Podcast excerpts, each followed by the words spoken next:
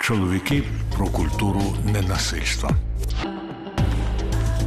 Відвертий подкаст на громадському радіо.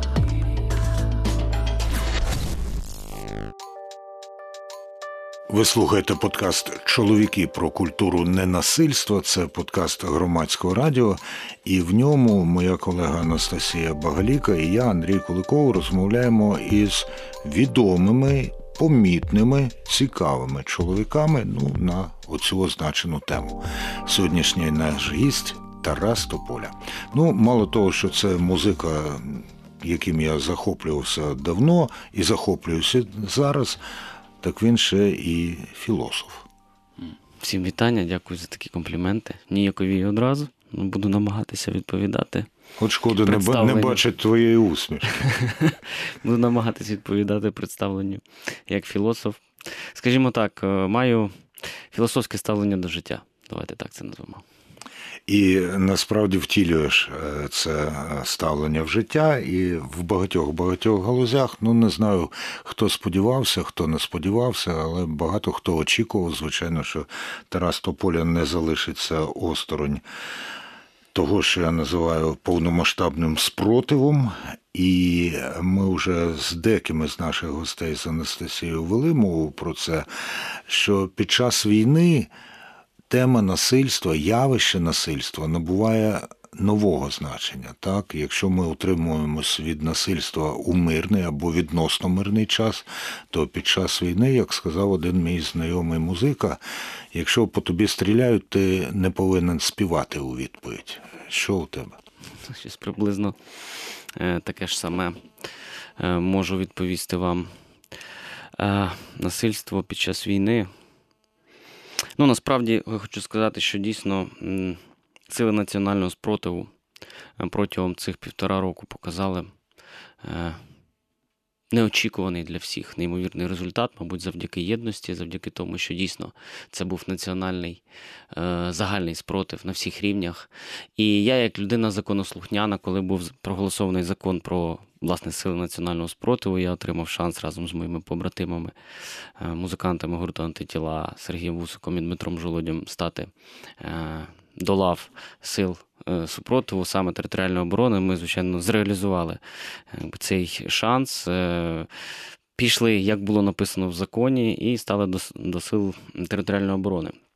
Тепер щодо насильства на війні, це, мабуть, більше психологічна категорія, тому що я от підмічав по собі, наскільки е, оточення так формує рамки та поведінкові рамки.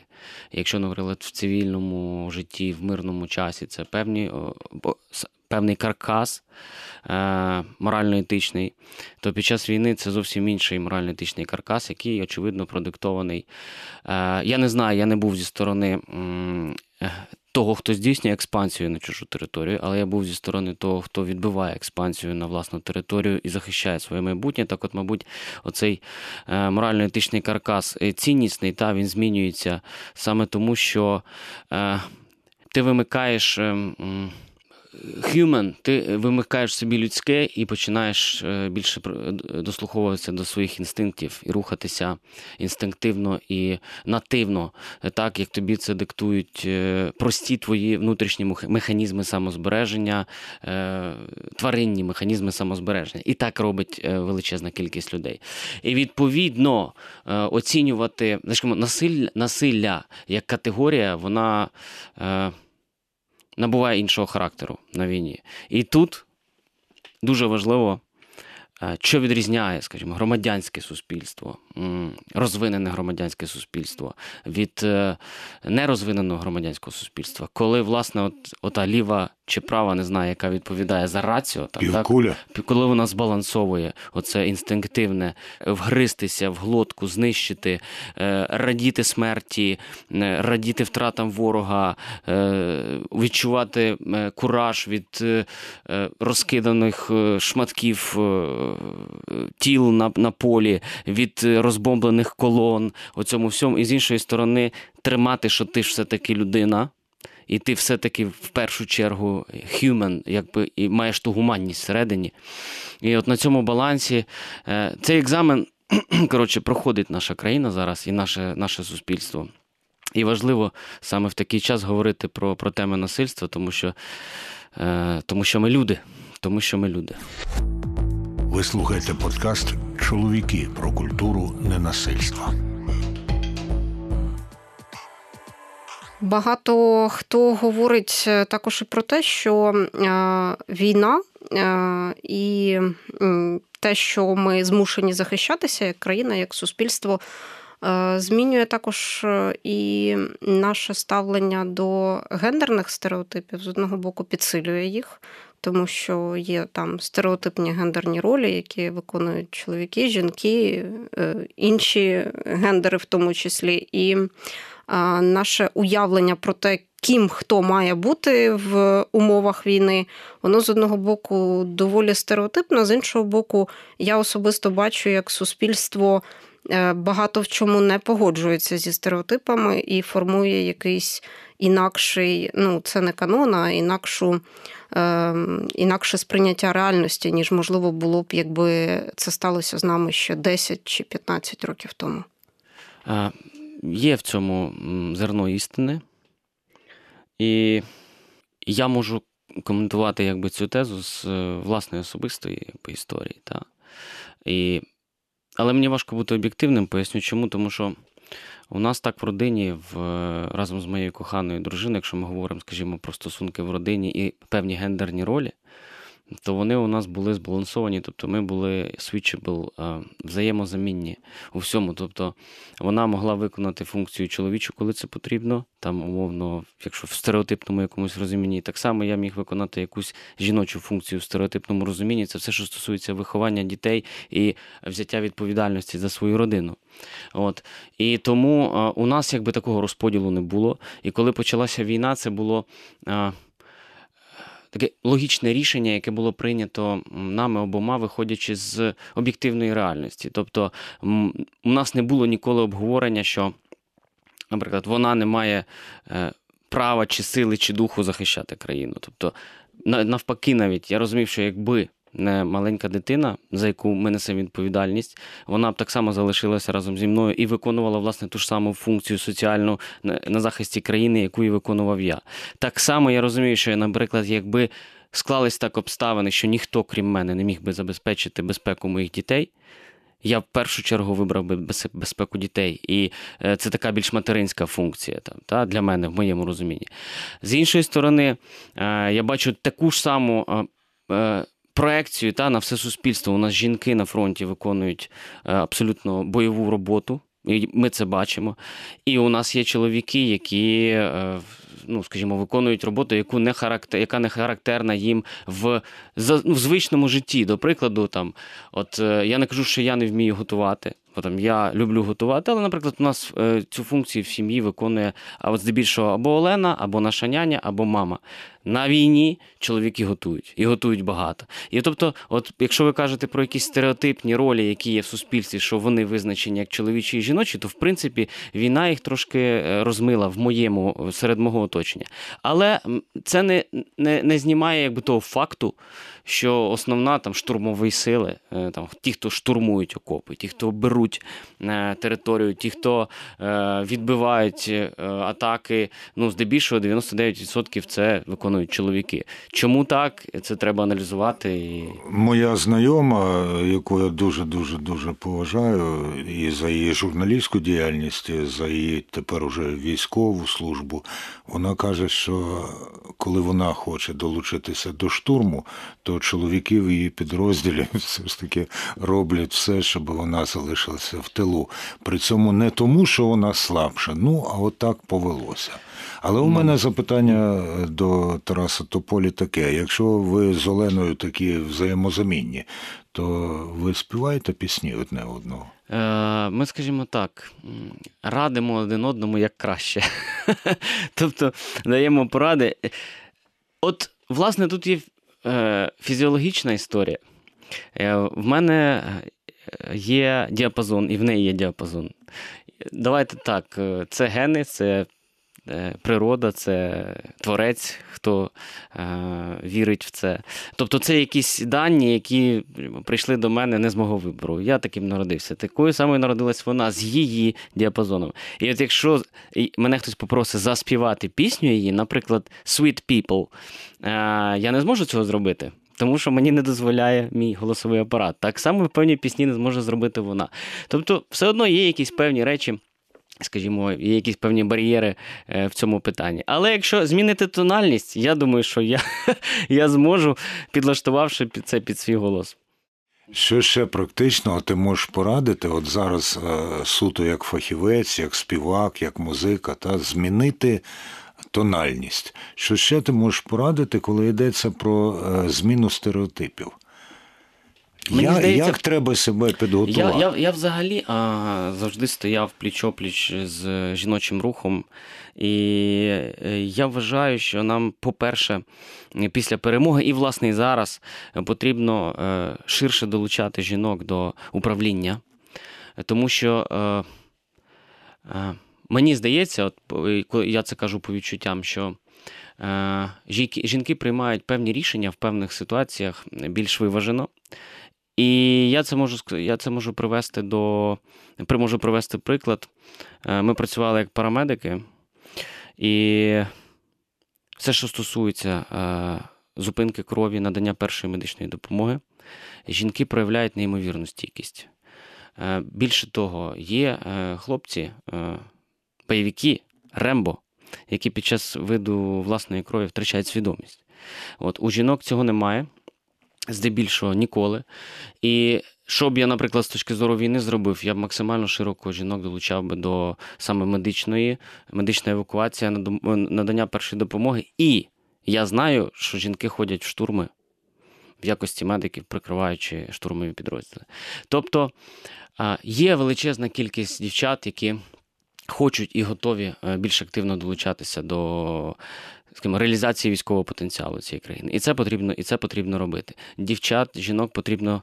Е, Активніше ставити на керівні позиції. Я вам ще відкрию один секрет. Я був одною з тих з тих людей, яка активно е, просувала ідею і переконувала щоб е, на командування медичними силами була назначена жінка Тетяна Остащенка. Це перший генерал жінка, яка була назначена до війни десь за півроку, і яка, як ми бачимо зараз, реалізує свою функцію вдало.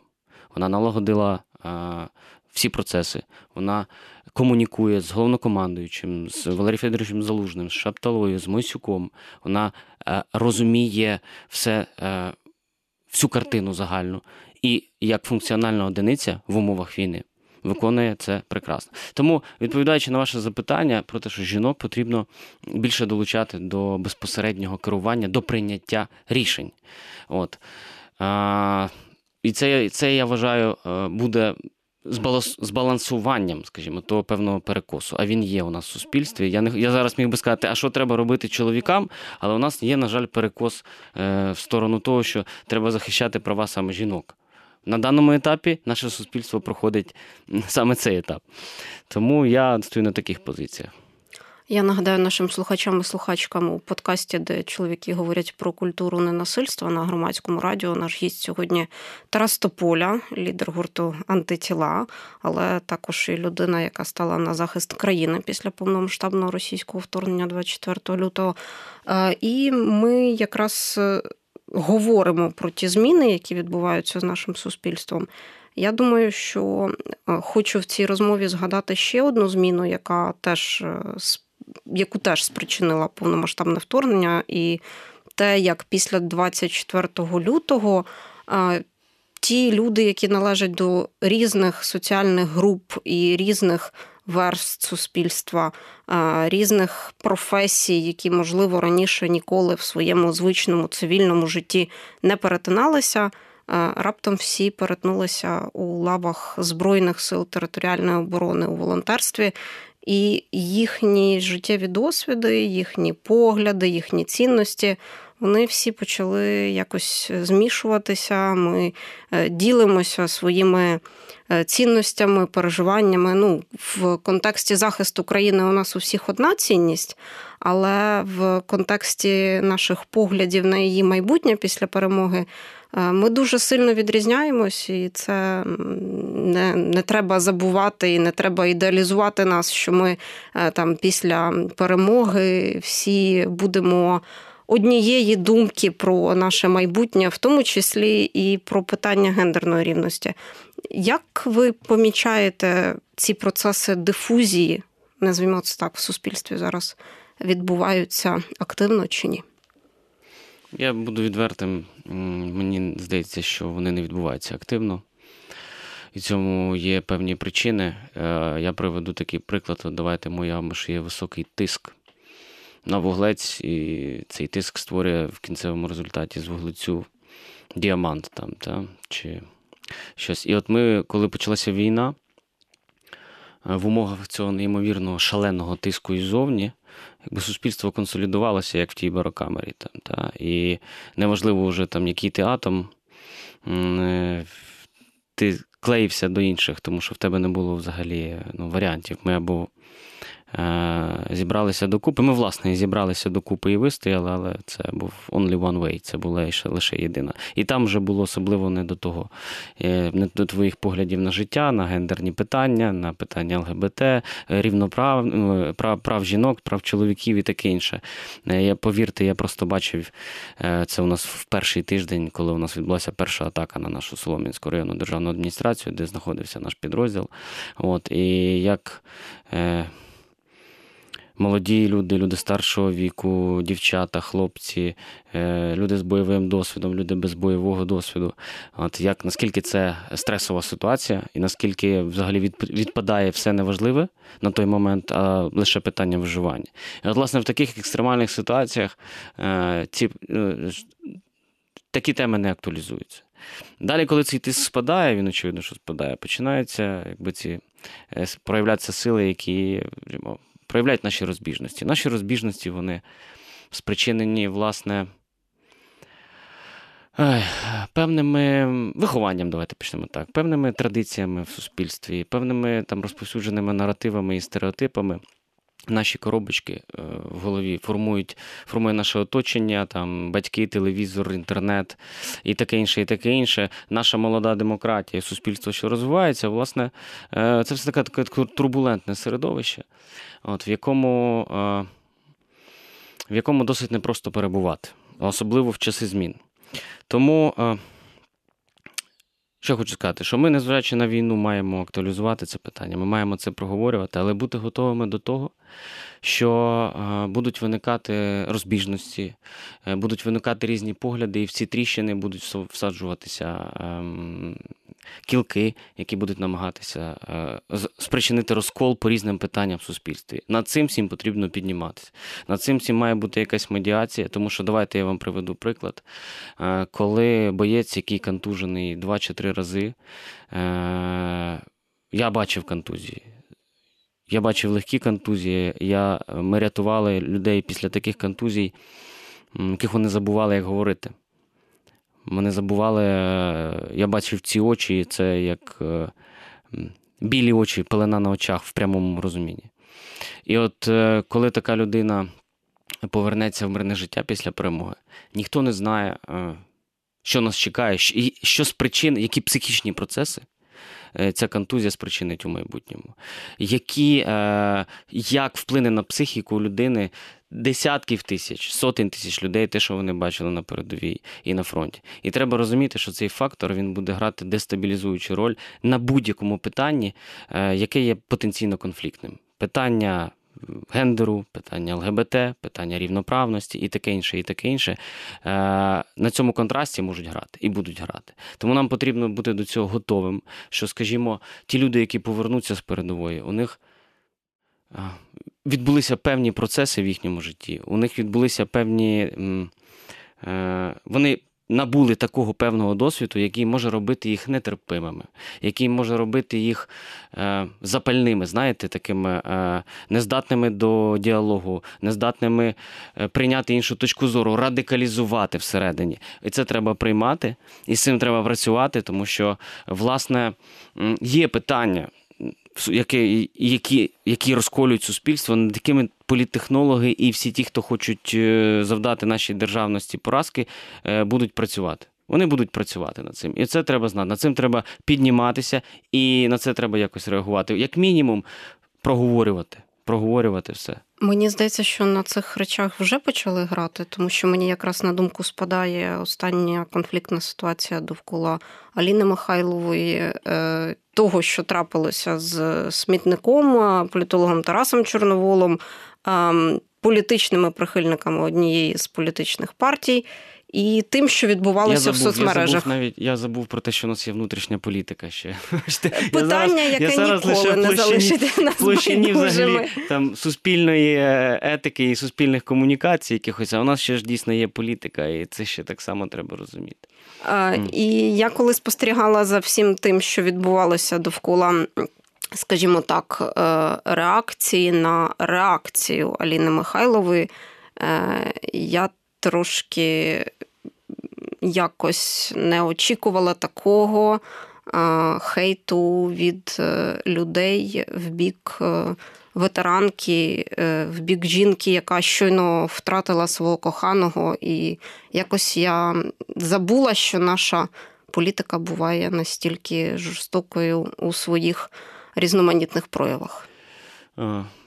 На жаль, але це є даність. От, і треба з цим працювати. І це один з випадків просто таких, ну насправді я кажу, цих тріщин, в які можна вбити і роздути е, будь-яку проблему, використовуючи політичні технології, навіть не використовуючи, а воно органічно може виникати, коли е, суспільство перекалене, перегріте.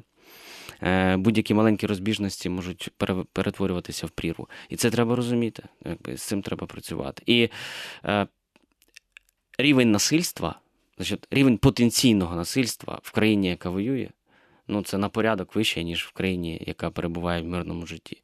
Чому? Тому що я з цього почав е, свою там першу відповідь, тому що каркас морально-етичних рамок він зовсім інший. Ви слухаєте подкаст Чоловіки про культуру ненасильства. Тарас Тополя, музика, передовик і ватах гурту Антитіла. Зараз наш співрозмовник Анастасія Боглік і мене Андрій Куликова в подкасті Чоловіки про культуру ненасильства на громадському радіо Тарас Бойовий парамедик. І Тут запитання, коли насильство буває на благо? Адже, скажімо, ми дивимося, і це не просто вигадки, це справді так. Іноді треба дати ляпаса людині, щоб вона оговталася і з нею можна було працювати. Ви мене заводите на дуже тонку стежку. Так, так. Давайте скажемо так: людина взагалі є головний продюсер насильства. Насильство це є наша природа. З моменту, як е, людина почала експансивну, експансивне заселення, е, еволюцію, експансивне заселення цього круглого шару, вона всю історію продукує, продуцює насильство. Насильство це є наша суть. На жаль. От. Чим відрізняє знову ж таки розвинені суспільства і людей гуманних від, скажімо, варварських, е, від варварів, це власне те, що ми вміємо працювати з цією енергією, з, е, з насильством. Ми вміємо, вміємо його ставити в рамки і виводити якісь межі допустимого. Так от, ну, межа допустимого насильства вона залежить від суспільства. Там, в якому суспільстві, наприклад, от зараз в Росії нові герої, у них межа допустимого це укувалдити по голові е, значить, е, якогось із своїх побратимів, там, з цих найманців, е, якщо це треба. І ці герої зараз Поки ми з вами говоримо герої в лапках, але вони дійсно герої. Там в Росії цей новий такий значить, рух, який має велику підтримку серед маргінезу, і не лише. От він зараз е, піднімає знамена і рухається на Москву під час того, як ми говоримо. Тобто там межа насильства, допустимого насильства одна. Я все ж таки вважаю, що е, ми більш набагато більш гуманні в цьому, і власне це нас відрізняє від е, цієї варварської країни, що ми не толеруємо таке насильство. І пасіонарна частина суспільства мусить встановлювати вищі вищі рамки, підтягуватись до, до, до культури ненасильства, до культури медіації, е, комунікації, діалогу, до культури прийняття, е, до культури толерування іншої точки зору, іншого світогляду, е, іншого взагалі контексту існування. Тобто саме на цьому будується якби мультикультурне суспільство, яким українське суспільство є. Тому межі окреслити я особисто не можу і не хочу, чесно кажучи, тому що е, ем, мені важко. Мені важко, бо е, вони трошки в мене особисто посунули. Скажімо, те, що мені було недопустиме раніше, на жаль, зараз допустиме. Я, я, я дуже надіюся, що якби я не хочу це транслювати в ефір, от, е, тому що все, що я можу зараз сказати відносно насильства, воно все буде так чи інакше пов'язано з війною. Насправді у Тараса навіть вираз обличчя змінився. Я хотіла сказати, що для мене особливо е, під час перших місяців вторгнення великим позитивним відкриттям було те, як е, формулював е, наратив щодо насильства український феміністичний рух. Тому що ну, для тих, хто стежить за тим, що відбувається, не секрет, що е, на заході феміністичний рух прохолодно ставиться до української до українського самозахисту і до того, що українські феміністки підтримують українську державу. Сюрприз, сюрприз, як могло бути інакше. І от для мене великим е, подивуванням, не те, що подивуванням, але скоріше відкриттям стало те, як легко сформулювався для нас цей наратив. Хоча для західних е, феміністичних рухів він залишається неочевидним, що насильство можливе і допустиме тоді, коли це самозахист. Просто розумієш, мені здається, ну я взагалі е, відчуваю якби прохолоду до, е, до лівацьких рухів, але це зараз не пов'язано з е, лівими, скажімо, трендами в Європі і те, як вони сприймають наш контекст війни. Я хочу сказати інше, що ми не можемо звинувачувати їх в цьому, тому що вони не пройшли той experience, вони не пройшли ту ініціацію, через яку пройшли ми. Це І тут уже навіть справа не в феміністичному русі, чи це от саме феміністичний, чи якийсь інший. Дивіться, е, незалежно від того, чи ти фемініст, чи ти е, стоїш супроти цього там, та, е, у будь-якої людини є емпатія.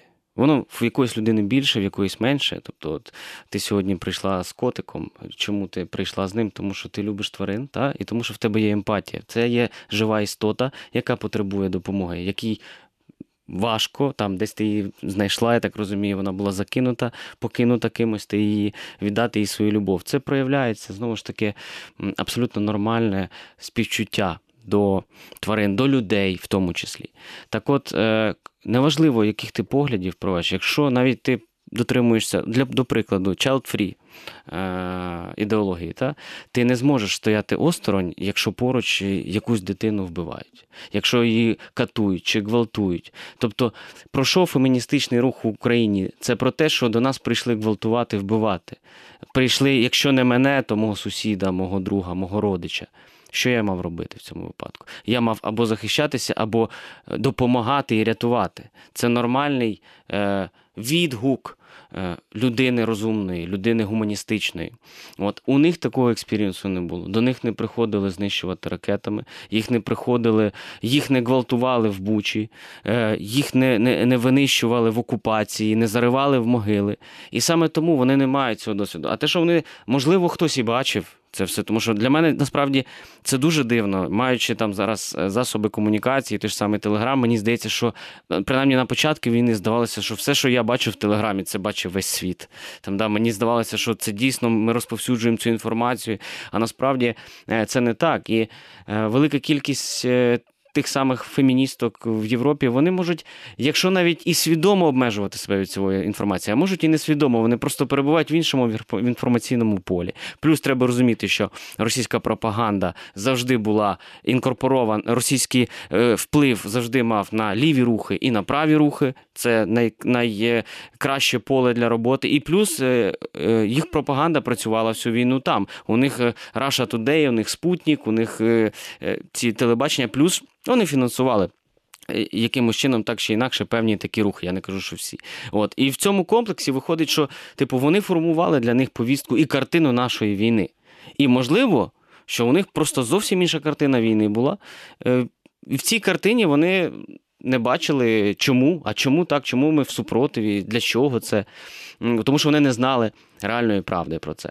От, от тому, от саме тому. Але це не залежить від того, чи були вони феміністками чи ні. Мені здається, що це дійсно будь-яка людина, чи в Австрії, чи в Німеччині, якщо вона закрита в своєму інформаційному е, шаріку, цьому бульбашці, якщо вона не допускає, як, наприклад, ми не сильно е, цікавилися, ну давайте будемо чесними, там е, деталями війни в Сирії. Там колись я пам'ятаю, я там дійсно це захоплювало якби мій мозок, тому що мені було цікаво, і мені дійсно боліло, що там все відбувається, але я не слідкував за цим. І відповідно. Так само можна уявити, що європейці десь приблизно те ж саме розуміють про контекст нашої війни, на жаль, і до, си- і до, і до сих пір. Тому, тому якось так. У нас вже добігає кінця розмова, і Я тра- забагато говорю. Ні, ні, ні. Традиційно ми е, саме в цей приблизно проміжок часу кажемо нашому гостеві, щоб він поділився досвідом, як і дав корисні поради, як утримуватися від насильства. Але ми вже про це певним чином Тараса Тополю запитували, і тому е, модифікуємо наше прикінцеве запитання, що ти ще не встиг сказати у цій розмові. І завжди, мабуть, одне, коли ми говоримо про наше суспільне життя, найважливіший меседж, який нам треба триматися в єдності. Нам треба приймати один одного, намагатися зрозуміти, м'яко доносити свою позицію і знаходити якісь спільні точки, які нас об'єднують. А нас, зрештою, багато чого об'єднує, незважаючи від поглядів на життя, морально-етичного каркасу, політичних поглядів і таке інше. От. І з будь-якої скажімо, трибуни, з будь-якої точки публічного доступу, де я маю змогу це сказати, я це кажу і завжди акцентую, що. е, І це я можу сказати, що вже мій досвід, що я спостерігаю там, в своєму свідомому житті, що ми дуже гарно об'єднуємося проти чогось. Як тільки це проти зникає, і ми починаємо дивитися всередину себе, у нас починаються чвари. Е, Нам треба е, виграти цю війну. Це перший крок. Нам треба будувати нове суспільство. Це наступний крок. Для цього нам треба підніматися над протилежностями і знаходити е, те, що нас об'єднує в нашому мультикультурному суспільстві. Давайте про це не забувати.